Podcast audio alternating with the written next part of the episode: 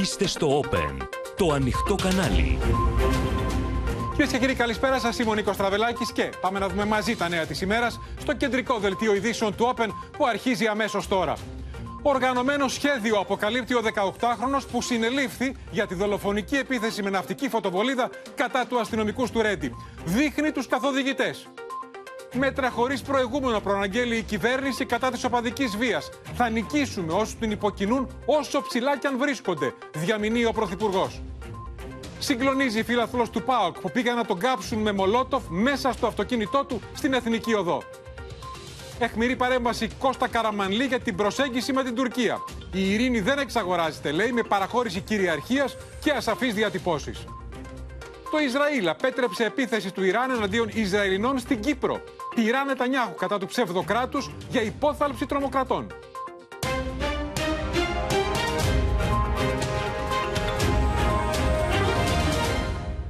Ένας δεκαοκτάχρονος, κυρίες και κύριοι, συνελήφθη και ομολόγησε ότι είναι ο δράστης της δολοφονικής επίθεσης με ναυτική φωτοβολίδα κατά του αστυνομικού που συνεχίζει να δίνει μάχη για να κρατηθεί στη ζωή στο νοσοκομείο της Νίκαιας. Ο νεαρός, οργανωμένος οπαδός που σπουδάζει υδραυλικός, παραδέχθηκε ότι υπήρχε σχέδιο να χτυπήσουν αστυνομικούς έξω από το γήπεδο του Ρέντι την ώρα του προχθεσινού αγώνα βόλεϊ Ολυμπιακού Παναθηναϊκού και έδειξε ουσιαστικά τον καθοδηγητή της επίθεσης. Εναντίον του ασκήθηκαν ήδη διώξεις για επτά κακουργήματα.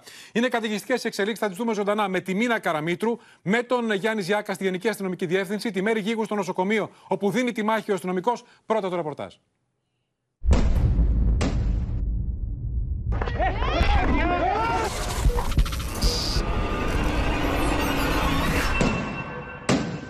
Το χρονικό της δολοφονικής επίθεσης κατά του αστυνομικού του Ρέντι αποκαλύπτει καρέ καρέ με την ομολογία του δεκαοκτάχρονος που συνελήφθη, επιβεβαιώνοντας τις ενδείξεις ότι ήταν μια οργανωμένη και προαποφασισμένη επίθεση.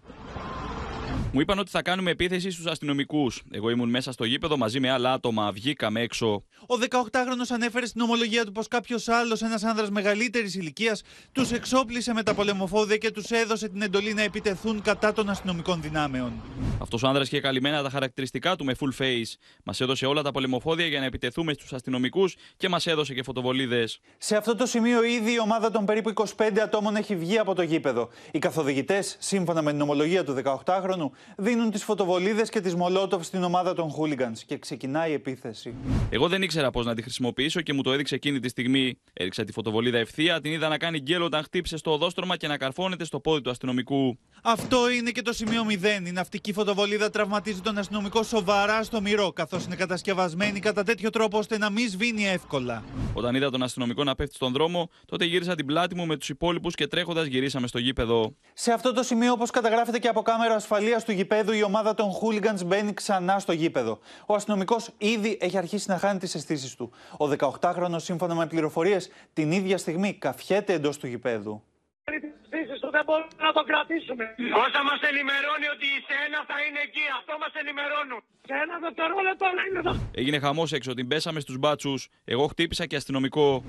Έριχναν μπουκάλια με έφλεκτο υγρό και πάνω τους είχαν προσαρμόσει μασούρια δυναμίτιδας. Αν δείτε το οπτικό υλικό που κυκλοφορεί στο διαδίκτυο, φαίνονται κάτι μανιτάρια που οι φλόγες φτάνουν τα τρία με τέσσερα μέτρα. Τα επεισόδια κράτησαν δέκα με δεκαπέντε λεπτά. Τις επόμενες κρίσιμες ώρες η ασφάλεια ενεργοποιεί το δίκτυο πληροφοριοδοτών. Ο δεκαοκτάχρονος, ήδη γνωστός στους αξιωματικούς της Διεύθυνσης Αθλητικής Βίας, μπαίνει στο μικροσκόπιο. Ομολογεί και συλλαμβάνεται. Ο δεκαοκτάχρονος κρατείται στη Γενική Αστυνομική Διεύθυνση Αττικής. Τον επισκέφθηκε ο πατέρας του, ενώ στο γήπεδο Μελίνα Μερκούρης του Ρέντι βρίσκονταν και ο δεκαεξάχρονος αδερφός του, ο οποίος κλήθηκε για κατάθεση.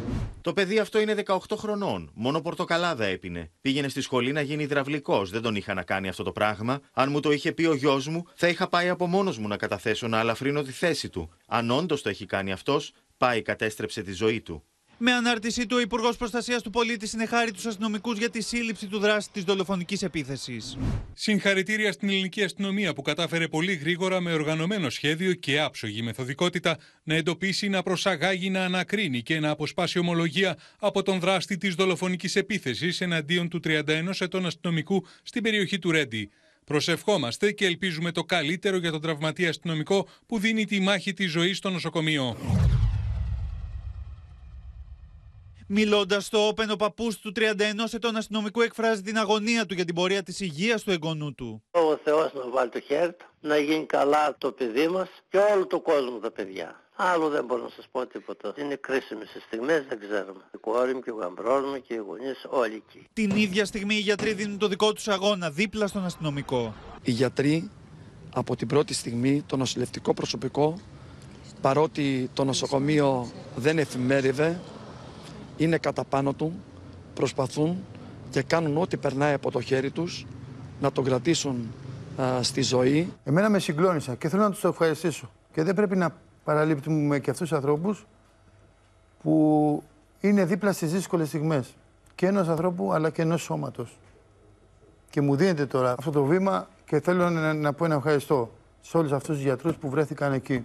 Και δουλέψανε πάνω στο συνέφο μου, λες και ήταν παιδί τους. Οι αστυνομικοί από την πρώτη στιγμή έχουν ζητήσει διακοπή όλων των πρωταθλημάτων, ενώ προαναγγέλουν και κινητοποιήσεις. Και αν είναι να χάνουμε ζωές, ναι, να κλείσουν όλα.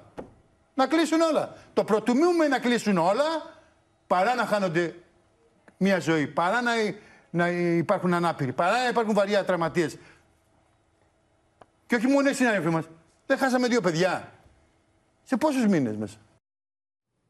Λοιπόν, τελευταία εξέλιξη. Διώξεις για επτά κακουργήματα. Γιάννης Ζιάκα είναι στη Γενική Αστυνομική Διεύθυνση, εκεί όπου κρατεί το δεκαοκτάχρονος, κατά του καθομολογίαν δράστη της δολοφονικής επίθεσης με ναυτική φωτοβολίδα κατά του αστυνομικού του Ρέντι.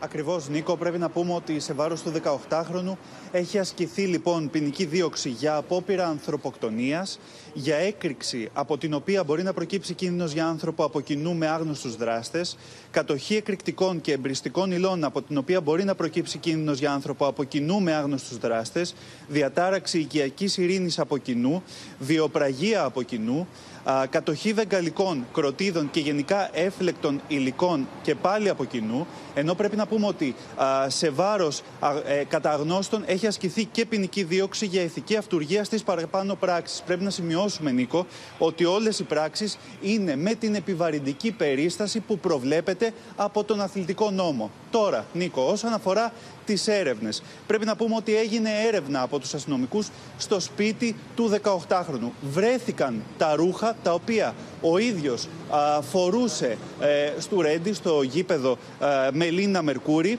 Ε, τα ρούχα αυτά ήταν πλημμένα. Όπως ο ίδιος λοιπόν ομολόγησε, σύμφωνα με τα όσα γνωρίζουμε τουλάχιστον μέχρι στιγμής, έπλυνε τα ρούχα για να εξαφανίσει τα όποια στοιχεία είχαν επάνω.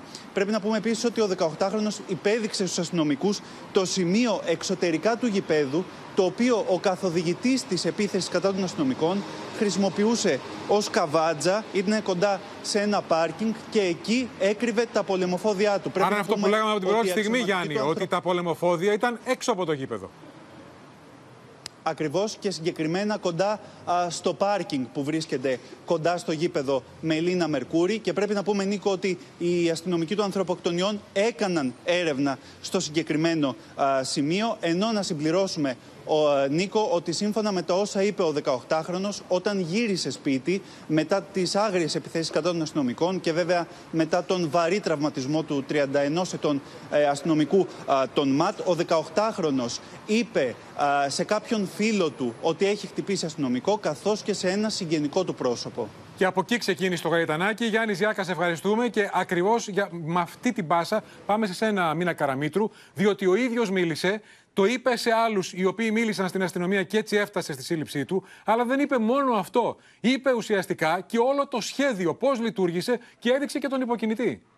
Και στην ουσία περιέγραψε, Νίκο, ένα πολύ καλά οργανωμένο σχέδιο, ένα πολύ καλά σχεδιασμένο σχέδιο, το οποίο μάλιστα θέλω να σας πω ότι φαίνεται να έχει κεντρικό ρόλο ο λεγόμενος ως καθοδηγητής και σύμφωνα τουλάχιστον με αυτά που λέει ο δεκαοκτάχρονος, ήταν αυτός που ήταν μέσα στην κερκίδα και τους είπε τώρα βγαίνουμε έξω για να επιτεθούμε στους αστυνομικούς και ήταν μετά και αυτός που τους έδωσε τα πολεμοφόδια. Μάλιστα, γιατί λένε οι αστυνομικοί ότι είχαμε να κάνουμε με μια πολύ καλά σχεδιασμένη επίθεση, γιατί όπως πάντα, ξαναλέω, έχει πει ο δεκαοκτάχρονος στους αστυνομικούς, είχε πέσει η λεγόμενη γραμμή από την προηγούμενη μέρα ότι πρέπει να πάνε στο γήπεδο τα συγκεκριμένα άτομα, γιατί πρέπει, όπως τους είχαν πει, να γίνουν επεισόδια με τους αστυνομικούς. Συγκεκριμένα λοιπόν. Όχι επεισόδια, όταν... επεισόδια, δολοφονική επίθεση. Διότι ε, επεισόδια ε, δεν υπήρχαν. Ήταν μέσα στο γήπεδο, τους είπαν πηγαίνετε στο γήπεδο, βγείτε από το γήπεδο. Του δώσαν τη φωτοβολίδα, του δείξαν πώς λειτουργεί. την έριξε, του είπαν να μπει μέσα, του είπαν πού να τα κρύψει και στο τέλος ε, το έλεγε στους άλλους. Ένα παιδί δεκαοκτώ χρονών ναι, που το χρησιμοποίησαν ως φωνικό όπλο. Ναι. Και έχω κι άλλα να σας πω για να συνηγορήσω σε αυτά που μόλις είπες, Νίκο. Δηλαδή, σύμφωνα με αυτά που είπε ο δεκαοκτάχρονος, όταν βγήκαν έξω τους είπε «Θα σας δώσω εγώ το σύνθημα όταν θα πρέπει να επιτεθείτε». Ποιο ήταν το σύνθημα αυτό? Ότι ο ίδιος ο καθοδηγητής έριξε την πρώτη μολότοφ. Αυτό ήταν το σύνθημα. Ρίξτε τη μολότοφ, θα ρίξω τη μολότοφ και μετά, αυτό είναι το σύνθημά μας, μετά θα επιτεθείτε κι εσείς. Τώρα, καταλαβαίνετε ότι αυτό είναι ένα πρόσωπο το οποίο αυτή τη στιγμή είναι στο μικροσκόπιο των αρχών. Νομίζω μάλιστα ότι έχουν προχωρήσει αρκετά οι έρευνες για την ταυτοποίησή του. Τι στοιχεία έχουν μέχρι στιγμής οι αρχές για αυτό το πρόσωπο? Λένε λοιπόν ότι η ηλικία του είναι τριάντα πέντε έως σαράντα ετών. Έχει συχνή παρουσία στις εξέδρες των γηπέδων. Είναι οργανωτής επεισοδίων.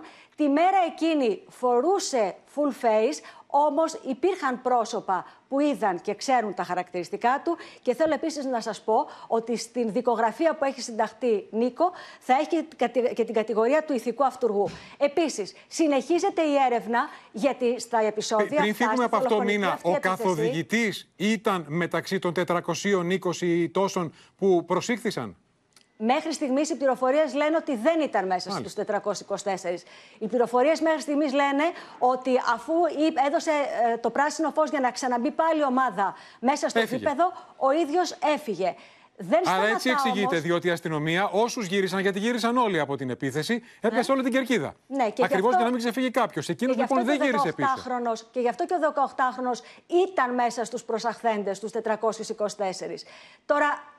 Εγώ καταλαβαίνω ότι δεν θα βρούμε μόνο το δεκαοκτάχρονο που ήταν στους τετρακόσιους είκοσι τέσσερις. Και γιατί σας το λέω αυτό? Γιατί η έρευνα αυτή τη στιγμή δεν είναι μόνο προς την κατεύθυνση ποιος ήταν ο καθοδηγητής, αλλά ποιοι ήταν και οι υπόλοιποι στη δολοφονική Άρα. αυτή επίθεση. Δεν ήταν μόνο ο δεκαοκτάχρονος, πέταξαν και άλλοι φωτοβολίδες, πέταξαν και άλλοι μολότοφ. Ήταν μια ομάδα είκοσι με είκοσι πέντε ατόμων που πέταγαν ό,τι έβρισκαν μπροστά τους και ό,τι τους είχε δώσει και ο καθοδηγητής στους αστυνομικούς. Μην ξεχνάμε ότι ήδη οι αρχές έχουν πει ότι τουλάχιστον τρεις φωτοβολίδες έφυγαν από εκτοξευτήρες και έπεσαν σε αστυνομικούς. Μην ξεχνάμε ότι μιλάμε για μολότοφ. Μιλάμε, μην ξεχνάμε ότι έχουμε βρει και υπολείμματα από άλλους αστυνομικούς μηχανισμούς. Έβλεπα, Μίνα, την κατάθεση ενός άλλου αστυνομικού που ήταν δίπλα στον τριαντάχρονο που χαροπαλεύει και είχαν την αίσθηση ότι τους έριξαν δέκα φωτοβολίδες, λέει, και τους έριχναν και ε, μπουκάλια με έφλεκτο υγρό που είχαν κολλήσει επάνω μασούρια δυναμίτιδας και έσκαγαν επάνω τους. Δηλαδή, ναι. μιλάμε για μια επίθεση δολοφονική που δεν ήθελαν ένα. Ήθελαν πολλούς αστυνομικούς νεκρούς. Ναι.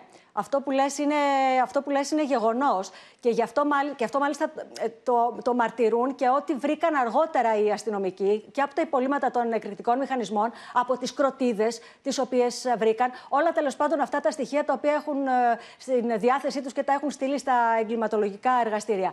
Τώρα, ε, όσον αφορά, ε, ξαναλέω, αν σταματάει και αν έχει ολοκληρωθεί η έρευνα εδώ, αυτό που μπορώ να σας πω με σιγουριά είναι πως όχι. Η έρευνα συνεχίζεται. Είναι πάρα πολύ κοντά στην ταυτοποίηση του ηθικού αυτουργού, του καθοδηγητή. Και νομίζω ότι είναι και πάρα πολύ κοντά, Νίκο, στο να εντοπίσουν και άλλα πρόσωπα που ήταν σε αυτή την ομάδα, ε, η οποία ε, έφτασε στο σημείο της δολοφονικής επίθεσης σε βάρος του αστυνομικού. Βάζουμε ένα τελεία για οτιδήποτε νεότερο. Θα επανέλθουμε σε σένα, Μίνα Καραμίτρου. Πάμε τώρα στο νοσοκομείο της Νίκαιας. Να δούμε, Μέρη Γίγου, τα νεότερα για την κατάσταση της υγείας του ε, άτυχου αστυνομικού τριάντα ενός ετών. Τελικά ο παππούς του λέει ότι δεν είναι παντρεμένος ο άνθρωπος, κατάγεται από τις ε, ε, Σέρες και ε, ε, οι γιατροί εξακολουθούν να μιλούν για πολύ πολύ πολύ δύσκολη μάχη. Εξαιρετικά κρίσιμη παραμένει η κατάσταση της υγείας του αστυνομικού Νίκου, ο οποίος διανύει το τρίτο εικοσιτετράωρο νοσηλείας, διασωληνωμένος στη μονάδα εντατικής θεραπείας εδώ στο Γενικό Κρατικό της Νίκαιας. Είναι σε καταστολή με μηχανική υποστήριξη και υποστηρίζεται αιμοδυναμικά με φάρμακα. Οι γιατροί καταβάλουν κάθε προσπάθεια για να τον κρατήσουν στη ζωή και ο ίδιος δίνει μια τεράστια μάχη. Να σου πω ότι από, το πρώτο, από την πρώτη στιγμή είναι εδώ η οικογένειά του. Οι γονείς του δεν έχουν φύγει λεπτό από, το, από δίπλα του. Ενώ μας είπε ο πρόεδρος, τον, ο πρόεδρος της Πανελλήνιας Ομοσπονδίας Εργαζομένων στα Δημόσια Νοσοκομεία που συνάντησε τον πατέρα του, χαρακτηριστικά του ζήτησε από τους γιατρούς να κάνουν το αδύνατο δυνατό για να σώσουν το παιδί τους, καθώς είναι άδικο να πεθάνει. Ενώ και σήμερα αρκετοί είναι οι συνάδελφοί του που έχουν έρθει εδώ, έχουν φτάσει στο νοσοκομείο για να τον επισκεφθούν και να δώσουν κουράγιο και να συμπαρασταθούν στην οικογένεια. Έχει διάχυτη αιμορραγία, είναι πολύ δύσκολα τα πράγματα. Ήταν βαρύτατος ο τραυματισμός του, γιατί ήταν και η ναυτική βοτοβολίδα και η εκρηκτική μολότοφ που του έριξαν στο άλλο πόδι και στο πρόσωπο. Τι να πει κανείς, να σε ευχαριστήσουμε, Μέρη Γίγου. Τώρα, η κυβέρνηση ετοιμάζεται να ανακοινώσει αύριο το μεσημέρι, κυρίες και κύριοι, δια του Παύλου Μαρινάκη και του κυβερνητικού εκπροσώπου, μέτρα χωρίς προηγούμενο κατά της οπαδικής βίας. Θα νικήσουμε όσους την υποκινούν, όσο ψηλά και αν βρίσκονται. Ήταν το σημερινό μήνυμα του Πρωθυπουργού, με την ηγεσία του Υπουργείου Δικαιοσύνης να δίνει το στίγμα, κάνοντας λόγο για μέτρα χωρίς έλεος. Λίγες ώρες πριν να ανακοινωθούν τα κυβερνητικά μέτρα για την οπαδική βία, ο Πρωθυπουργός Κυριάκος Μητσοτάκης προειδεάζει πως οι παρεμβάσεις θα είναι πολύ σκληρές και πως η κυβέρνηση θα βάλει απέναντί της οποιονδήποτε χρειαστεί για να νικήσει αυτή τη μάχη. Θέλω να εκφράσω την οργή μου για το συμβάν αυτό και να σας διαβεβαιώσω ότι όσο δύσκολη και αν είναι η καταπολέμηση της λεγόμενης οπαδικής βίας, εμείς θα συνεχίσουμε την προσπάθεια και τον αγώνα για να νικήσουμε σε αυτή τη μάχη. Όσο ψηλά και αν βρίσκονται αυτοί που την υποκινούν ή έστω την ανέχονται. Το οφείλουμε στον αστυνομικό που παλεύει για τη ζωή του, αλλά και στον Άλκη, στο Μιχάλη και σε όλα τα θύματα της οπαδικής βίας. Το οφείλουμε στα νέα παιδιά που θέλουν έναν υγιή αθλητισμό. Το οφείλουμε στην κοινωνία. Για πρωτοφανείς παρεμβάσεις στην κατεύθυνση της πάταξης τέτοιων φαινομένων κάνουν λόγο κυβερνητικά στελέχη. Ο Πρωθυπουργός είναι αποφασισμένος ε, να κάνει, είναι να δώσει μια συνέχεια σε ένα πλαίσιο αντιμετώπισης αυτών των φαινομένων με έναν τρόπο αδυσόπιτο. Θα ξεκινήσει και θα ολοκληρωθεί μια αντιμετώπιση του φαινομένου αυτού ε, χωρίς έλεος. Ανοιχτό είναι το ενδεχόμενο, αν κριθεί απαραίτητο, να φτάσουμε ακόμα και στη διακοπή όλων των πρωταθλημάτων ή στη διεξαγωγή τους χωρίς θεατές, την ώρα που η κυβέρνηση αφήνει αιχμές για τους παράγοντες των ομάδων, κάνοντας λόγο για πλημελή επιμέλεια στην εφαρμογή των μέτρων που ανακοινώθηκαν τον Αύγουστο μετά τη δολοφονία Κατσούρη. Όλοι είναι οργισμένοι από τον Πρωθυπουργό μέχρι τον τελευταίο Έλληνα πολίτη. Όπως φαίνεται και όπως προκύπτει από την εξέλιξη των γεγονότων, και τα μέτρα δεν απέδωσαν στο βαθμό που αναμενόταν να αποδώσουν, αλλά και οι άνθρωποι οι οποίοι εμπλέκονται πλήν της κυβέρνησης στην εφταξία του ποδοσφαίρου δεν συμμετείχαν ανάλογα. Και... Στο μεταξύ, οι αντιδράσεις των κομμάτων της αντιπολίτευσης συνεχίζονται. Μετά τη δολοφονία του Άλκη, τη δολοφονία του Μιχάλη, ακούσαμε λόγια περί αυστηριοποίησης των ποινών, συναντήσεις με τους μεγάλους ιδιοκτήτες ποδοσφαιρικών σωματείων, αλλά τα πράγματα συνεχίζουν να είναι τραγικά. Η κυβέρνηση δεν είναι παρατηρητής. Τον Αύγουστο που μας πέρασε, μόλις τρεις μήνες, εξαγγέλθησαν πράγματα τα οποία δεν υλοποιήθηκαν. Όπως αυτά που αναφέρετε πριν. Κάμερες υψηλής ευκρινίας στα γήπεδα δεν υπάρχουν. Αυστηρός έλεγχος δεν υπάρχει. Κάθε φορά έπαιρναν μέτρα και μάλιστα σκληρά μέτρα. Τι συνέβαινε η επόμενη φορά? Ήταν χειρότερη, τρεις χειρότερη από την προηγούμενη. Πάντως η κυβέρνηση θεωρεί ότι το ποινικό πλωστάσιο είναι επαρκές, αρκεί να εφαρμόζεται, όπως λένε χαρακτηριστικά κυβερνητικές πηγές, ενώ στο μικροσκόπιο έχει μπει και η παρουσία της αστυνομίας στα γήπεδα, μέτρο για το οποίο η ίδια η αστυνομία έχει διατυπώσει ενστάσεις. Για να δούμε τώρα τις τελευταίες πληροφορίες για το τι θα είναι τα μέτρα που θα ανακοινωθούν αύριο. Στέφανος Κασελάκης και Γιώργος Τσαντάκης, που θα μας πει σε λίγο α, για μηνύματα από παράγοντες του χώρου του ποδοσφαίρου και του μπάσκετ, τον Γιάννη Αλαφούζο και τον Δημήτρη Γιανακόπουλο, που ουσιαστικά φανερώνουν και τι θα είναι τα μέτρα. Στέφανε, τι λένε στην α, κυβέρνηση, διότι μέχρι τώρα επίσημη ανακοίνωση δεν υπάρχει. Το κρατούν ως επτασφράγιστο μυστικό, δίνοντας μόνο το στίγμα ότι θα είναι μέτρα χωρίς προηγούμενο και θα φτάσουν πολύ ψηλά. Ακριβώς, Νίκο, και παραμένουν τα στόματα ερμητικά κλειστά και είναι απορίας άξιων πως δεν υπάρχει καμία διαρροή με τόσους παρόντες στη χθεσινή σύσκεψη. Δεν έχει πει κανένας κουβέντα. Προφανώς εισακούστηκε και η εντολή του Πρωθυπουργού να μην διαρρεύσει τίποτα. Το κλίμα πάντως που μεταφέρεται, όπως είπες και εσύ, είναι ότι αύριο θα ανακοινωθούν πρωτοφανείς έκτασης μέτρα. Είδαμε και στο βίντεο, είπαμε και χθες, ότι στο τραπέζι παραμένει ακόμα να δούμε αγώνες χωρίς θεατές, μπορεί και επαόριστον, ή ακόμα και διακοπή πρωταθλημάτων. Θα είναι στο ποδόσφαιρο, θα είναι στο ποδόσφαιρο και στο μπάσκετ, θα είναι σε όλα τα αθλήματα. Μένει να το δούμε αυτό αύριο. Σε κάθε περίπτωση τώρα, αύριο θα ανακοινωθεί μία δέσμη μέτρων, μέσω της οποίας θα, επιχει... θα επιχειρηθεί να σταματήσει τελείως αυτά τα φαινόμενα της οπαδικής βίας, είτε μέσα είτε έξω από τα γήπεδα. Γιατί να σου θυμίσω ότι ο Άλκης δεν έχασε τη ζωή του ούτε μέσα στο γήπεδο, ούτε σε κάποια ώρα αγώνα που γινόταν μετακίνηση μέσα στην πόλη οπαδών.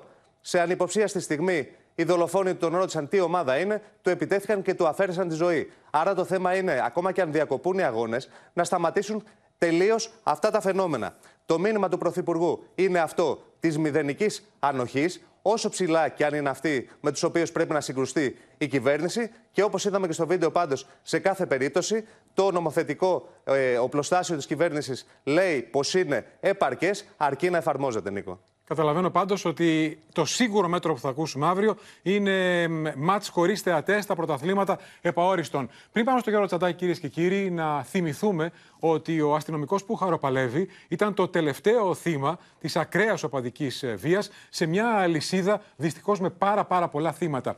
Θυμηθήκαμε κάποια από τα θύματα αυτά χτες. Ε, να θυμηθούμε σήμερα τον δεκαεπτάχρονο, χίλια εννιακόσια ενενήντα ένα, Νέα Φιλαδέλφια, λίγο πριν ξεκινήσει το ντέρμπι ΑΕΚ Ολυμπιακού που διεκόπη όταν έπεσε ένα δακρυγόνο μέσα στο γήπεδο. Ο δεκαεπτάχρονος μαθητής της Δευτέρας Λυκείου πέφτει νεκρός από ναυτική φωτοβολίδα, έξω από το γήπεδο. Τρεις μήνες μετά, χίλια εννιακόσια ενενήντα ένα, γυρίζουν τέσσερις οπαδοί του ΠΑΟΚ στη Θεσσαλονίκη με αυτοκίνητο μετά τον τελικό του μπάσκετ με τον Πανιόνιο. Κάνουν το λάθος να βγάλουν στην εθνική ένα κασκόλ του ΠΑΟΚ. Από το διπλανό αυτοκίνητο τους πετούν μολότοφ και είναι δύο ζωντανούς, δύο σώζονται. Ο ένας με εγκάβματα μιλά σήμερα για πρώτη φορά στο Open μετά από εκείνη την δολοφονική επίθεση και θα δούμε και το μήνυμα που στέλνει μέσω του Open ο πατέρας του Άλκη Καμπανού. πρώτη Φεβρουαρίου δύο χιλιάδες είκοσι δύο. Ο δεκαεννιάχρονος Άλκης Καμπανός δέχεται δολοφονική επίθεση στην είσοδο πολυκατοικίας επί της οδού Θεοδόρου Γαζή. Οι δράστες τον χτυπούν με μαχαίρι τύπου καραμπίτ, τραυματίζοντας τον στο πόδι και χάνει τη ζωή του από ακατάσχετη αιμορραγία. Η εγκληματική επίθεση στον τριάντα ενός ετών αστυνομικό γυρνά τον πατέρα του Άλκη ένα χρόνο πίσω, ξυπνώντας του μνήμες από τη δολοφονία του παιδιού του. Θεωρούσαμε ότι παλιότερα με τον, και με τον Άλκη, μετά με τον Μιχάλη, θα, ήταν, ε, θα έκλεινε ο κύκλος βίας ε, των οπαδών, ε, των θερμοκέφαλων αυτών οπαδών, αλλά δυστυχώς συνεχίζεται. Τους εύχομαι να αναρρώσει ο γιος τους από αυτό εδώ πέρα το, από αυτή την κατάσταση που είναι, να, να αποκτήσει την υγεία του. Βλέπουμε ότι δεν είχαν αποτελέσματα, δηλαδή ακόμη και η αυστηροποίηση των νόμων. Ο Άλκης Καμπανός είναι ένας ακόμα κρίκος στην αλυσίδα της τυφλής οπαδικής βίας. Είναι δέκα Απριλίου του χίλια εννιακόσια ενενήντα ένα όταν ο Ευθύμιος Ζιάκας και ο Κώστας Ντόλιας, οπαδοί του ΠΑΟΚ, βρίσκουν τραγικό θάνατο στη διασταύρωση Αγίου Στεφάνου όταν κουκουλοφορός εκτόξευσε μολότοφ στο αυτοκίνητό τους. Μαζί με τους φίλους τους Γιάννη Γεωργούση και Χρήστο Τσολακίδη επέστρεφαν στη Θεσσαλονίκη μετά τον αγώνα με τον Πανιόνιο για το κύπελο Ελλάδας. Νωρίτερα οι τέσσερις φίλοι είχαν βγάλει ένα ασπρόμαυρο κασκόλ έξω από το αυτοκίνητό τους. Ποτέ δεν είσαι ίδιος άνθρωπος. Ο Γιάννης Γεωργούσης τριάντα δύο χρόνια μετά περιγράφει στο Open και την Αναστασία Αργυριάδου τις φρικτές στιγμές που έζησε, δείχνοντας τα σημάδια που άφησε στα χέρια του η δολοφονική επίθεση που δέχθηκαν. Ενώ, όπως λέει ο ίδιος, ο τραυματισμός του αστυνομικού του Ρέντι του θυμίζει αυτό που του συνέβη. Το μόνο που προλάβαμε να δούμε είναι ότι ένας μισός έξω από το τέτοιο, έξω από το φορτηγό, να έχει φτάσει σε εμάς εκεί και να πετάει μια μολότοφ. Κάποιος άνοιξε την πόρτα και πέσαμε έξω. Μάθαμε μετά ότι τα παιδιά μείναν. Είχα γκάβματα σαράντα τοις εκατό περίπου ολικά. Μια υπόθεση που διερευνήθηκε. Η έρευνα έμεινε σε ένα επίπεδο που κατ' ουσίαν ο φάκελος έκλεισε και αρχιοθετήθηκε.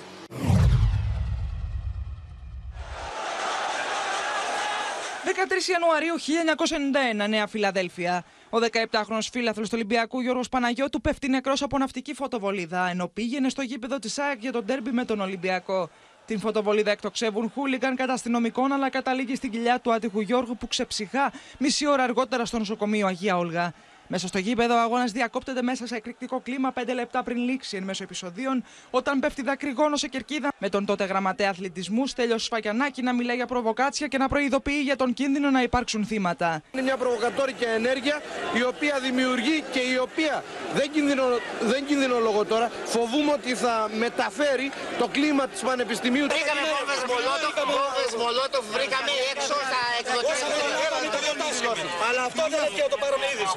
Δεν είναι από την αστυνομία. Η μητέρα του δεκαεπτάχρονου Γιώργου δωρίζει τα όργανα του γιού της, ενώ λίγο αργότερα οι νοσοκόμοι της έχουν δώσει το μπλουζάκι που φορούσε με μία τρύπα στο ύψος της κοιλιάς.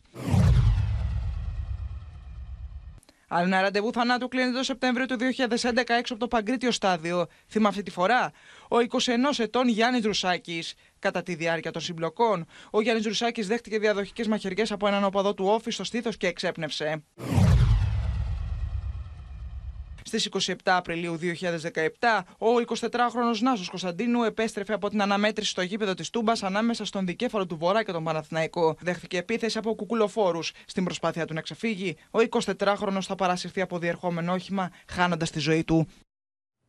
Μια αλυσίδα, Γιώργο Τσαντάκη, που δεν ξέρουμε πότε θα σταματήσει και είναι πολλά ακόμα τα θύματα, ψάχνοντας μαζί και με όλο το δημοσιογραφικό επιτελείο του Open για να γυρίσουμε το χρόνο πίσω και να θυμηθούμε, διότι κάθε φορά που είχαμε μια τέτοια επίθεση με θύματα, ακούγαμε για μέτρα, ακούγαμε ότι το μαχαίρι θα φτάσει στο κόκαλο, έφτανε μέχρι τον επόμενο νεκρό.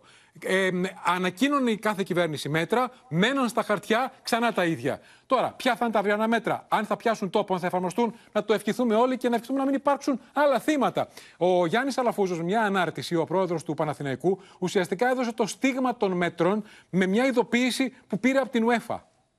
Ακριβώς. Ο Γιάννης Αλαφούζος, λοιπόν, ο ιδιοκτήτης του ποδοσφαιρικού Παναθηναϊκού, με μια ανάρτησή του στο X, πρώην Twitter, αποκάλυψε τη συνεννόηση του Μαξίμου με την UEFA και τις σκέψεις της κυβέρνησης για έστω ένα από τα μέτρα που θα ανακοινώσει αύριο για τον αθλητισμό στην Ελλάδα. Περιέχει, λοιπόν, η ανάρτηση του κυρίου Αλαφούζου την εσωτερική ενημέρωση της UEFA προς τις ξένες ομάδες που θα έρθουν την Πέμπτη στην χώρα μας. Την Πέμπτη, ακριβώς. Θα βρεθούν εδώ οι αποστολές των Μπάτσκα, Τόπολα, Μακάμπι Χάιφα και Ελσίνκη για τους τελευταίους αγώνες του ομίλους του Europa League με Ολυμπιακό, Παναθηναϊκό και ΠΑΟΚ αντίστοιχα. Να πούμε ότι Ολυμπιακός και Παναθηναϊκός χρειάζονται αποτέλεσμα για να συνεχίσουν ως τρίτα το Europa League στο Conference League. Ο ΠΑΟΚ είναι σίγουρα πρώτος στο Conference League. Οι ελληνικές ομάδες λοιπόν κινδυνεύουν να παίξουν και κλεισμένο των θυρών. Υπάρχει πιθανότητα να υπάρχουν μόνοι φιλοξενούμενοι οπαδοί. Ξέρουμε ότι επτακόσια άτομα φίλαθλοι της Μακάμπι Χάιφα θα βρίσκονται στην Αθήνα για τον αγώνα με τον Παναθηναϊκό. Μετά τα τραγικά γεγονότα στο Ρέντι, λοιπόν, θα παίξουν και κλεισμένο των θυρών, όπως φαίνεται από την εσωτερική ενημέρωση της UEFA, που φαίνεται ότι έχει συνεννόηση με το Μαξίμου. Άρα η κυβέρνηση συνεννοείται και με την UEFA, πρέπει να ανακοινώσει τα αυριανά μέτρα και από αυτό προφανώς προκύπτει ότι μπορεί να μην είναι μόνο και κλεισμένο των θυρών για τα μάτς των ελληνικών πρωταθλημάτων, αλλά και για τους ευρωπαϊκούς αγώνες.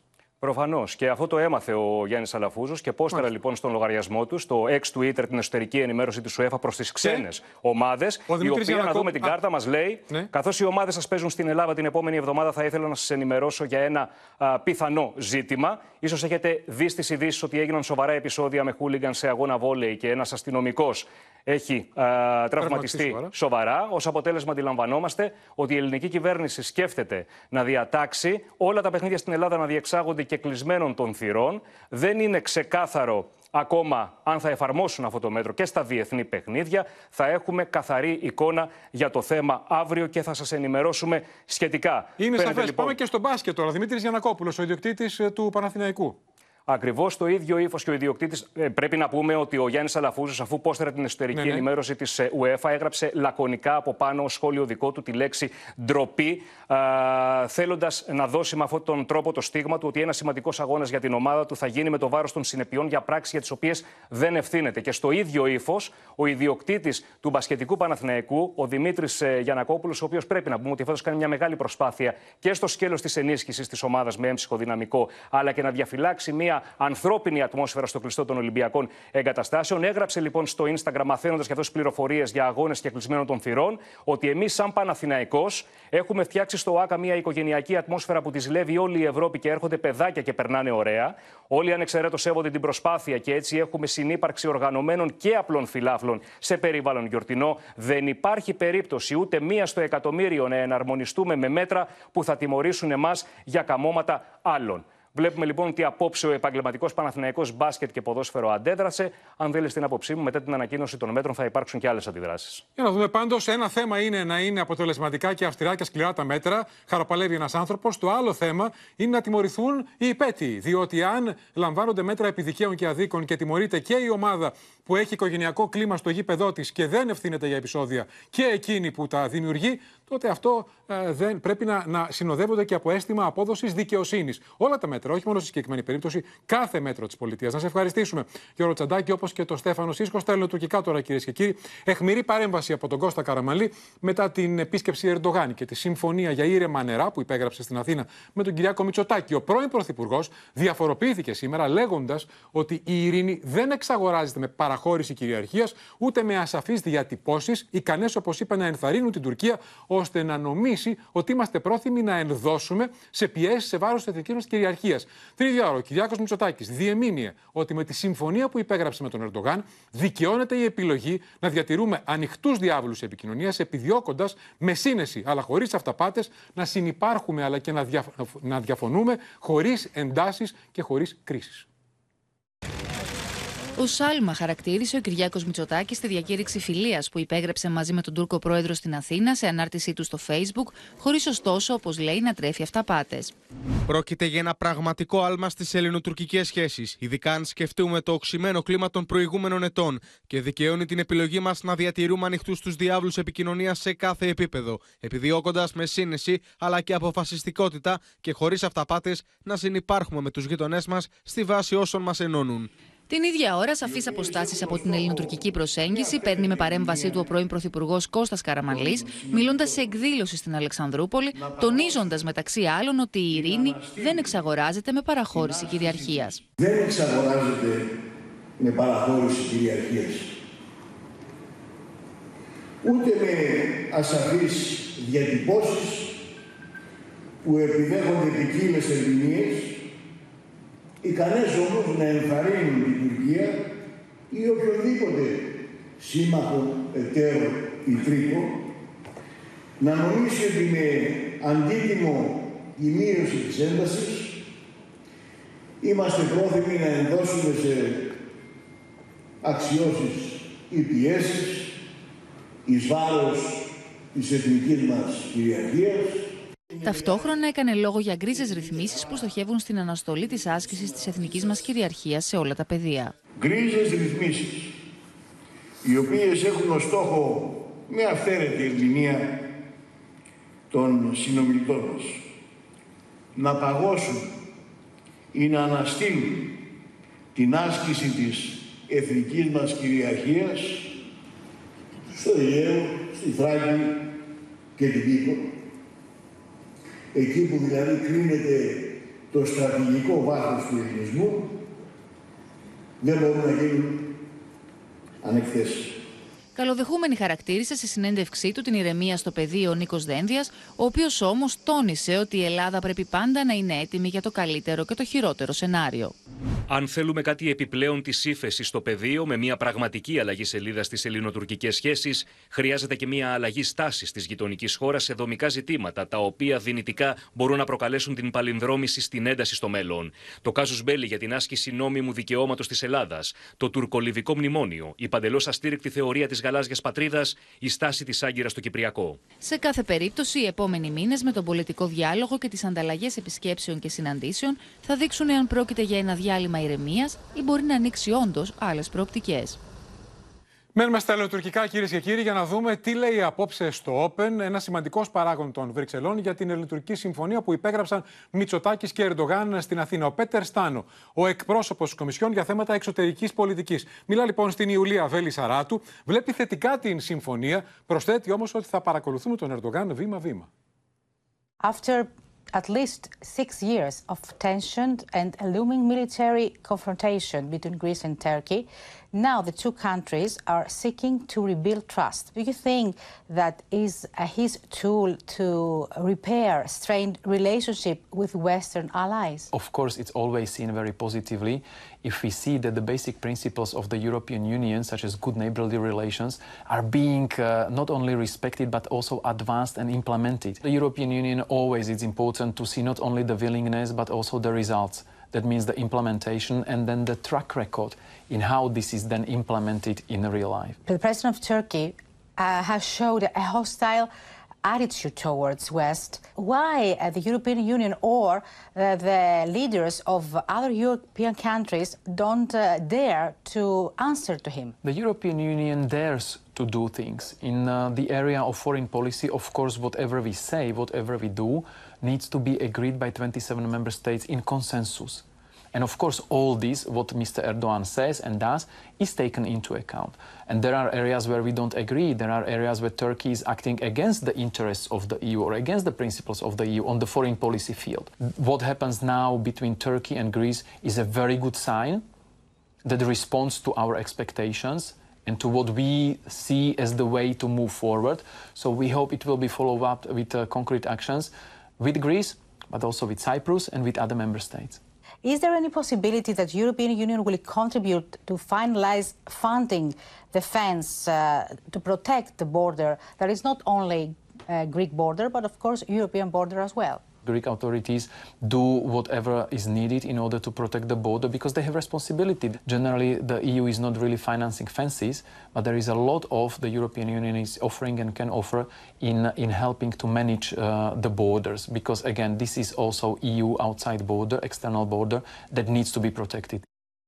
Και από τα ελληνοτουρκικά στο θέμα που μας καίει όλους, το θέμα της ακρίβειας, διότι τα νέα, όπως θα δούμε στο ρεπορτάζ του Γιάννη Φώσκολου, γίνονται όλο και χειρότερα για το ελαιόλαδο, που η τιμή του σε δύο χρόνια έχει σχεδόν τριπλασιαστεί. Διότι οι παραγωγοί που μιλούν απόψε στο, στο Open λένε ότι όχι μόνο θα συνεχίσει να ακριβένει κι άλλο, αλλά μπορεί να υπάρχουν και ελλείψεις λόγω της μεγάλης αύξησης των εξαγωγών. Δεν είναι όμως μόνο το λάδι. Όπως θα δούμε στο ρεπορτάζ, υπάρχουν προϊόντα στα ράφια που θα συνεχίσουν να ακριβένουν το επόμενο διάστημα, η χυμή έως πενήντα πέντε τοις εκατό και μια σύγκριση του καλαθιού του σούπερ μάρκετ με τις προσφορές δείχνει ότι μπορούμε να βρούμε το ίδιο προϊόν όπως τα μακαρόνια, για παράδειγμα, που είναι στο καλάθι και είναι και σε προσφορά, σε προσφορά εβδομήντα πέντε τοις εκατό φθηνότερα.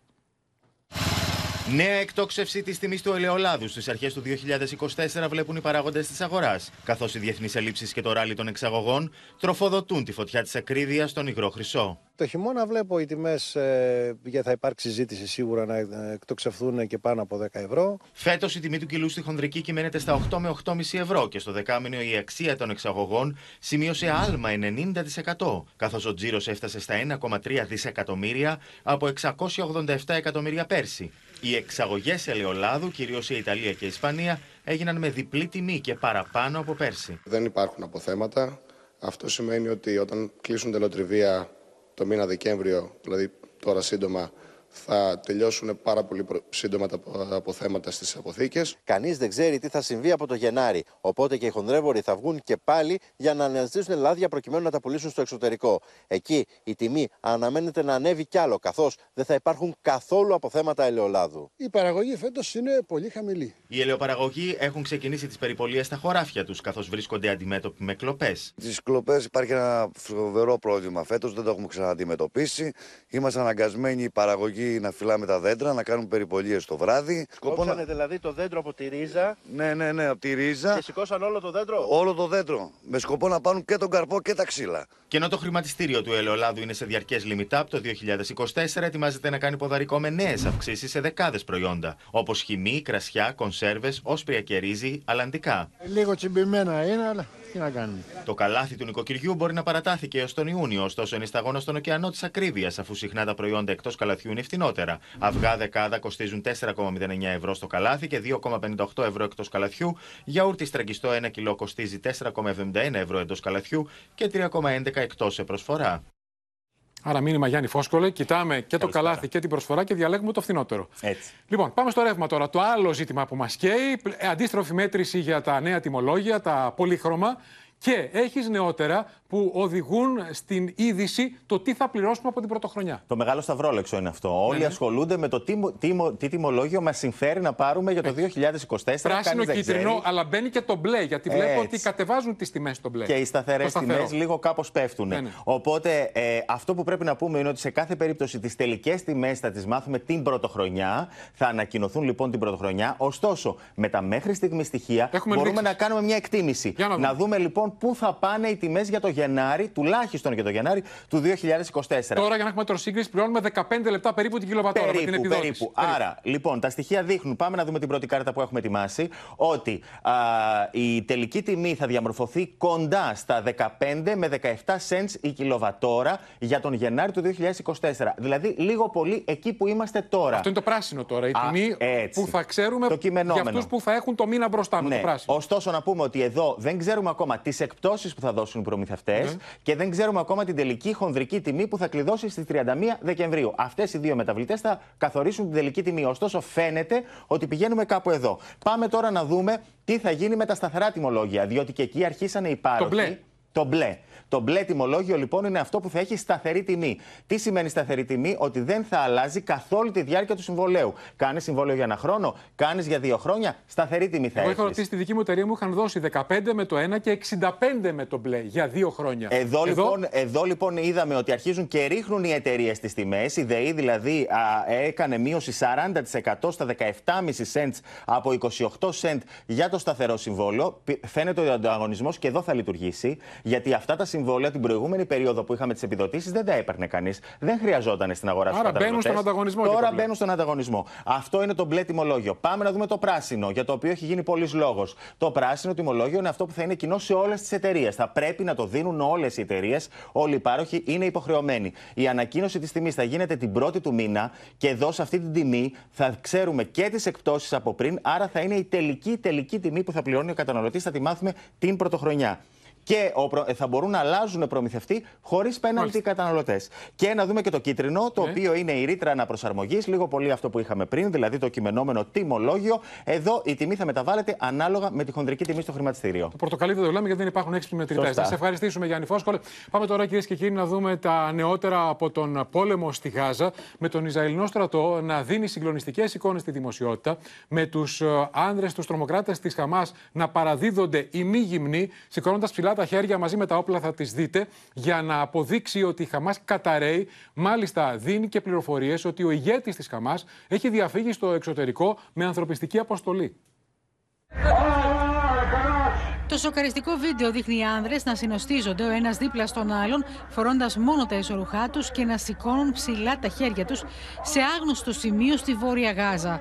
Ένας Ισραηλινός στρατιώτης τους φωνάζει να κάνουν ένα βήμα μπροστά όσοι έχουν όπλα.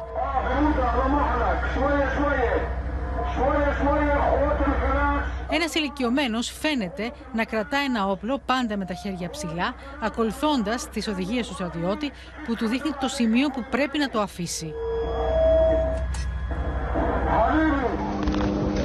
Ένα άλλο οπτικό υλικό δείχνει τουλάχιστον εκατό άνδρες να κάθονται στο έδαφος σε σειρές, στοιχισμένοι ο ένας δίπλα στον άλλον, πάλι μη γυμνοί, έχοντας το κεφάλι ανάμεσα στα πόδια τους. Οι Ισραηλινοί υποστήριξαν ότι ήταν κρατούμενοι οι άνδρες της Χαμάς που συνελήφθησαν. Ο σύμβουλος του Πρωθυπουργού Μάρκ Ρεγκεύ, στις αντιδράσεις που προκάλεσαν οι απαξιωτικές εικόνες των ανδρών, απάντησε.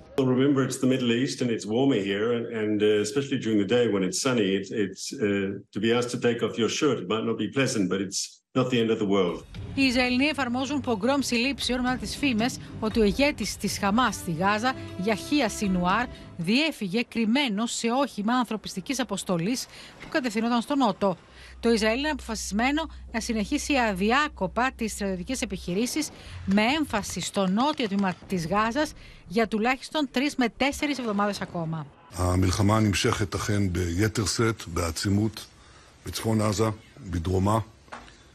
על מנת להשיג את כל מטרותיה, חיסול החמאס, החזרת כל חטופינו והבטחה שעזה לא תשוב להיות איום על ישראל. Δραματική είναι η έκκληση του Παγκόσμιου Οργανισμού Υγείας για τις άθλιες συνθήκες υγιεινής που επικρατούν στην περιοχή, με τους εκτοπισμένους να κινδυνεύουν να πεθάνουν από την πείνα και το κρύο. It's stating the obvious to say that the impact of the conflict on health is catastrophic. Nowhere and no one is safe in Gaza. Ο Μπέντζαμιν Νετανιάχου είχε τηλεφωνική συνομιλία με τον Βλαντιμίρ Πούτιν, στην οποία του εξέφρασε τη δυσαρέσκειά του για τις θέσεις κατά του Ισραήλ, όπως είπε, που έχουν υιοθετηθεί από τους απεσταλμένους της Μόσχας στον Ο Υ Ε. Σε μια παράλληλη εξέλιξη, στο μέτωπο της Μέσης Ανατολής, κλιμακώνεται η ένταση στην Ερυθρά Θάλασσα. Γαλλική φρεγάτα κατέρριψε ντρόουνς που φέρεται να προέρχονται από τους φιλοϊρανούς Χούθη στην Ιεμένη. Το είπαν και το έκαναν οι φιλοϊρανοί Χούθη, ότι θα χτυπούν όλα τα δυτικά πλοία που θα περνούν από την Ερυθρά Θάλασσα. Χτύπησαν η, ε, γαλλικό πολεμικό παραμέσου του Εδαμαντία Λιόλιου ζωντανά στο Τελ Αβίβ, διότι υπάρχει πολύ σημαντική εξέλιξη που τη μαθαίνουμε από το γραφείο του Ισραηλινού Πρωθυπουργού, ότι προσπάθησε το Ιράν να χτυπήσει στην Κύπρο Ισραηλινούς. και οι κυπριακές αρχές, Νίκο, κατάφεραν να συλλάβουν τους δύο Ιρανούς, οι οποίοι φέρεται να ετοίμαζαν να πραγματοποιήσουν τρομοκρατική ενέργεια κατά Ισραηλινών στόχων στο έδαφος της Κύπρου. Μάλιστα, ίδιοι κρατούνται από τις αρχές του Νοεμβρίου και έχει εκδοθεί σε βάρος τους ένταλμα για την απέλασή τους. Σύμφωνα με τις πληροφορίες, βρίσκονταν σε ένα στάδιο που συνέλεγαν και οι ίδιοι κάποιες πληροφορίες για να πραγματοποιήσουν αυτές τις τρομοκρατικές ενέργειες εναντίον των Ισραηλινών στόχων στην Κύπρο, ακόμη και σε δυτικές χώρες εκτός της Κύπρου, εκτός της συγκεκριμένης χώρας. Τώρα φαίνεται πως είχαν σχέση και με τους φρουρούς της Επανάστασης του Ιράν. Γι' αυτό το λόγο, λοιπόν, και η έρευνα έγινε σε συνεργασία με τη Μοσάντ, της Υπηρεσίας Ασφαλείας της, του Ισραήλ, όπως επίσης και είχαμε και μια κοινή ανακοίνωση από το γραφείο του Πρωθυπουργού, του κ. Νετανιάχου, της Μοσάντ, όπως και του Συμβουλίου Εθνικής Ασφαλείας του Ισραήλ. Με αυτόν τον τρόπο, λοιπόν, γνωρίζουμε ότι οι δύο είναι πολιτικοί πρόσφυγες, πέρασαν στην Κύπρο μέσα από τα κατεχόμενα και ο Πρωθυπουργός, ο κ. Νετανιάχου, εκφράζει τον προβληματισμό του και την ανησυχία του για τη χρήση του ψευδοκράτους από το Ιράν, ακόμη και για τρομοκρατικές ενέργειες. Φέρεται και ο ίδιος πάλι κατά του ψευδοκράτους και επομένως κατά και του Ιράν. Άρα, Αδαμαντία, βλέπω το Ιράν εμπλέκεται όλο και περισσότερο στον πόλεμο και αυτό είναι μια επικίνδυνη κλιμάκωση. Εσύ, χθες το βράδυ, ήσουν μαζί με ομήρους, με συγγενείς ομήρων, με ομήρους που απελευθερώθηκαν και είμαστε έτοιμοι να δούμε το συγκλονιστικό ρεπορτάζ που μας έστειλες με μαρτυρίες αυτών των ανθρώπων, ξεκινώντας από μια ηλικιωμένη γυναίκα εβδομήντα επτά ετών, σαράντα εννιά μέρες στα χέρια των τρομοκρατών της Χαμάς και της είχαν πάρει και τον αναπνευστήρα. התעצבן עליי ולקח ממני את המכשיר, ואז זה היה רגע מאוד קשה, כי אני אמרתי לו, אבל שזה החמצן שלי, ודיברתי איתו בערבית, הוא הבין בדיוק, אבל זה לא היה לו אכפת. Η εβδομήντα επτάχρονη Μαργαλίτ έμεινε σε ομηρία στα χέρια της Χαμάς στη Γάζα επί σαράντα εννιά ημέρες. Η ζωή της, όπως λέει, ήταν σε κίνδυνο λόγω της έλλειψης οξυγόνου, αφού η Χαμάς της πήρε το μηχάνημα που χρειαζόταν για να αναπνεύσει. Ροφέ שראה אותי בהתחלה הציע לי לשבת, להשעין את הראש ככה על הקיר, ושאני ככה אוכל לנשום. ארבעים ותשעה יום לא ישנתי. Τον τρόμο που βίωσε κατά την ομηρία της περιγράφει και η εβδομηνταδυάχρονη Αντίνα. Η σκέψη της είναι στους εκατόν τριάντα οκτώ ανθρώπους που παραμένουν ακόμη αιχμάλωτοι. Κουλάμ מבוגרים מאוד, עם מחלות רקע קשות וללא תרופות מתאימות. כי עד שהם לא יחזרו, בליבי שם, אני לא אוכל להשתקם. Συναντήσαμε την ογδονταπεντάχρονη Γιώτσεβετ. Η ίδια απελευθερώθηκε. Κρατά τη φωτογραφία του συζύγου της που παραμένει όμηρος και δεν έχει καμία πληροφορία γι' αυτόν.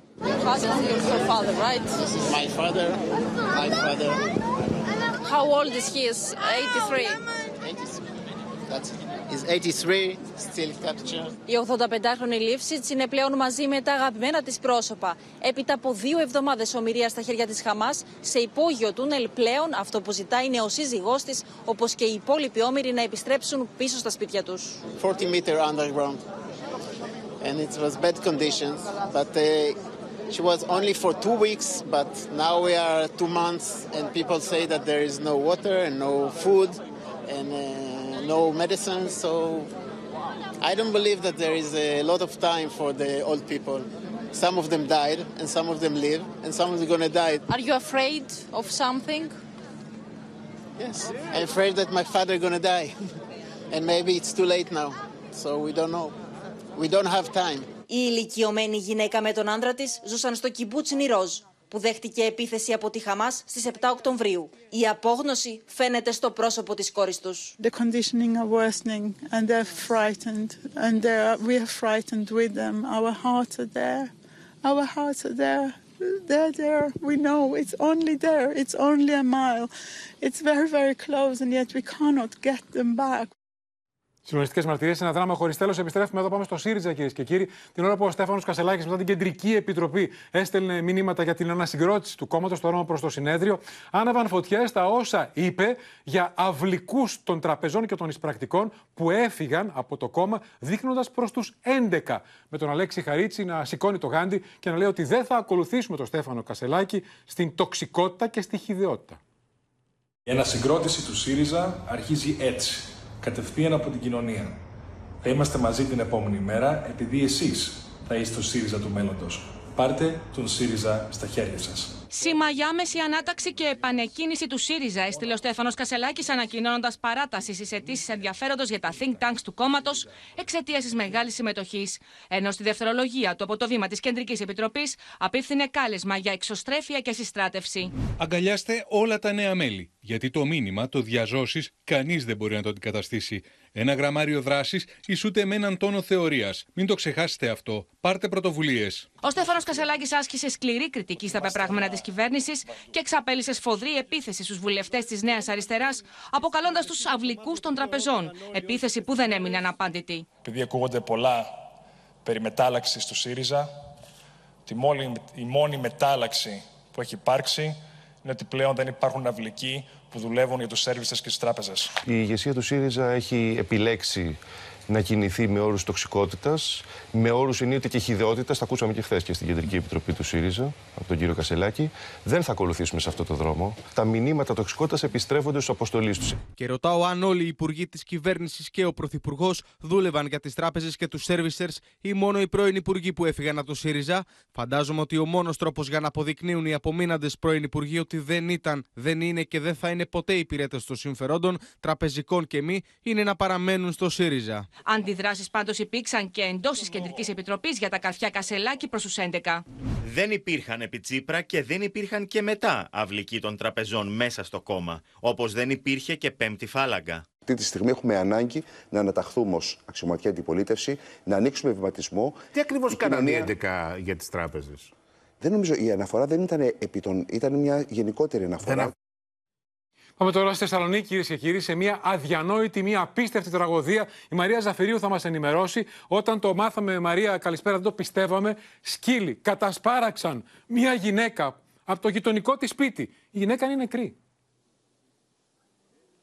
Μια γυναίκα πενήντα ετών, μητέρα δύο παιδιών, δύο αγοριών δεκαεπτά και δεκαοκτώ ετών. Βρισκόμαστε στην αυλή του σπιτιού που σημειώθηκε αυτή η ανίποτη τραγωδία. Ο Γιάννης Κερογλίδης θα σας δείξει το σημείο που ξεψύχησε Πάμε η πενηντάχρονη γυναίκα όταν την κατασπάραξαν, όπως είπες και εσύ, Νίκο, τρία σκυλιά γείτονα, τα οποία σύμφωνα με τις πρώτες πληροφορίες φέρεται να άριξαν ένα λαγούμι από την αυλή του σπιτιού και μπήκαν από την αυλόπορτα η οποία ήταν ανοιχτή. Στο σημείο, μάλιστα, έκανε εργασίες και ένας κυπουρός, ο οποίος ήταν κοφάλαλος και όπως αντιλαμβάνεστε, δεν κατάφερε να βοηθήσει τη γυναίκα, ενώ α, την ίδια ώρα τα δύο α, παιδιά ήταν, ήταν αυτά, στο Μαρία. σπίτι. Ημίαιμα. Τρία ημίαιμα, mm. τα οποία μας είπαν κάτοικοι της περιοχής ότι στο παρελθόν είχαν επιτεθεί και είχαν τραυματίσει στο πόδι και κάποιον άλλον κάτοικο εδώ στη Νεοχωρούδα. Ιδιοκτήτης είναι ένας τριάντα επτάχρονος. Άνοιξαν λοιπόν λαγούμι και έφτασαν στη γυναίκα. Πώς και την κατασπάραξαν? Ήταν η πόρτα ανοιχτή. Ναι. Η αυλόπορτα εδώ το, του σημείου ήταν ανοιχτή και μπήκανε μέσα και τις επιτέθηκαν ναι. απευθείας. Ε, πήγανε στο σημείο που ακριβώς ήταν η γυναίκα και βοηθούσε τον άνθρωπο εδώ. Ε, την, την κατασπάραξαν στην κυριολεξία. Ο σύζυγος που ήρθε μετά από λίγη ώρα, γιατί βρισκόταν στη δράμα, την είδε με τραύματα σε όλο της το σώμα, στα κάτω άκρα, στα χέρια. Ε, ήτανε νεκρή. Ήρθανε τρία ασθενοφόρα προκειμένου να, τη, να, παρασχέ, να παρασχέσουν τις πρώτες βοήθειες. Δεν τα κατάφεραν, γιατί ξεψύχησε σε, σε αυτό εδώ το σημείο. Απίστευτο. Και θα πρέπει να σας πω ότι ο τριανταεπτάχρονος συνελήφθη, κατηγορείται για ανθρωποκτονία από ναι. αμέλεια. Μάλιστα. Ακριβώς, και αύριο αναμένεται να οδηγηθεί στον εισαγγελέα. Μαρία, σε ευχαριστούμε. Αδιανόητη πραγματικά τραγωδία. Για να δούμε μια μαρτυρία για αυτό το τραγικό περιστατικό. Τρία τεράστια σκυλιά, τα οποία ξεφεύγουν όλη την ώρα. Και, και δάνεισαν κι άλλον. Και, απλά και τώρα έφεραν τη γυναίκα μου και πέθανε. Μπήκαν, ανοιχτή η πόρτα εδώ, γιατί κλαδιά με κάνουν για να φέρουν τα κλαδιά εδώ πέρα, πέντε για να τα πάρει ο Δήμος. Μπήκαν μέσα και τη φάγανε. Πάρα πολύ. Από την πόρτα μπήκαν δηλαδή. Ναι, ανοιχτή την πόρτα. Ναι. Απίστευτο πραγματικά, και όλα αυτά ενώ συνεχίζει να συγκλονίζει την κοινή γνώμη η υπόθεση του σκύλου ράτσας χάσκι του Όλιβερ στην Αράχοβα, με την αστυνομία να συνεχίζει εκεί των ανθρωποκτονιών, έχεις σπεύσει εκεί, να εξετάζει όλα τα ενδεχόμενα. Και να έπεσε θύμα βιασμού από άνθρωπο ο Όλιβερ, να κακοποιήθηκε μέχρι θανάτου και να κακοποιήθηκε από αγέλη άλλων σκύλων. Πάντως, νέες μαρτυρίες που θα δούμε στο ρεπορτάζ περιπλέκουν το μυστήριο. Τι κάνεις, βρε?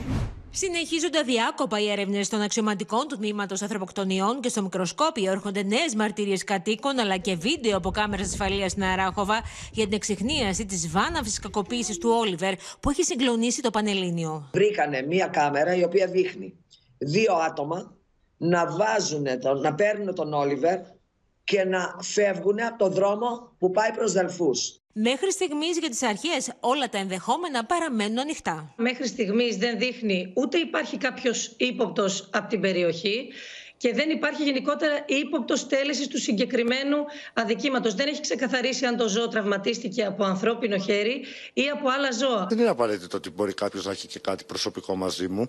Μπορεί να το κάνει και οποιοσδήποτε, δεν το γνωρίζουμε αυτό. Εν τω μεταξύ, αύριο αναμένεται να οριστεί πραγματογνώμονας, ο οποίος θα εξετάσει μέσω φωτογραφιών τον Όλιβερ, καθώς το σκυλί δεν θαύτηκε ποτέ και πετάχτηκε σε πλαγιά στην Αράχοβα. Είχαμε φτάσει την Τετάρτη να παραλάβω εγώ τον Όλιβερ σε σακούλες, οκτώ η ώρα το βράδυ, μετά από τόσες μέρες εγώ άυπνος και με όλη αυτή την εγώ ήμουνα, είχα καταρρεύσει. Κάτοικοι και τοπικοί φορείς ζητούν να χυθεί άπλετο φως στην υπόθεση. Θέλω να είμαστε ασφαλείς ότι δεν υπάρχει ένας ψυχασθενής, ο οποίος ψυχοπαθής, δεν μπορώ, δεν μπορώ να τον χαρακτηρίσω, να κυκλοφορεί εδώ ανάμεσά μας. Από την προηγούμενη εβδομάδα που, το, που έγινε αυτό το γεγονός γνωστό, έχει αλλάξει ο τρόπος που κινούμαστε εδώ πέρα στο χωριό. Βλέπουμε ότι τα παιδιά δεν κυκλοφορούν μόνο στο μόλις ζυχτώνει όπως ήταν ε, πριν. Όπως τονίζουν, θέλουν να αισθάνονται και πάλι ασφαλείς στην περιοχή τους. Και στο σημείο αυτό, κυρίες και κύριοι, δεκαεπτά λεπτά πριν από τις οκτώ ολοκληρώθηκε το κεντρικό δελτίο ειδήσεων.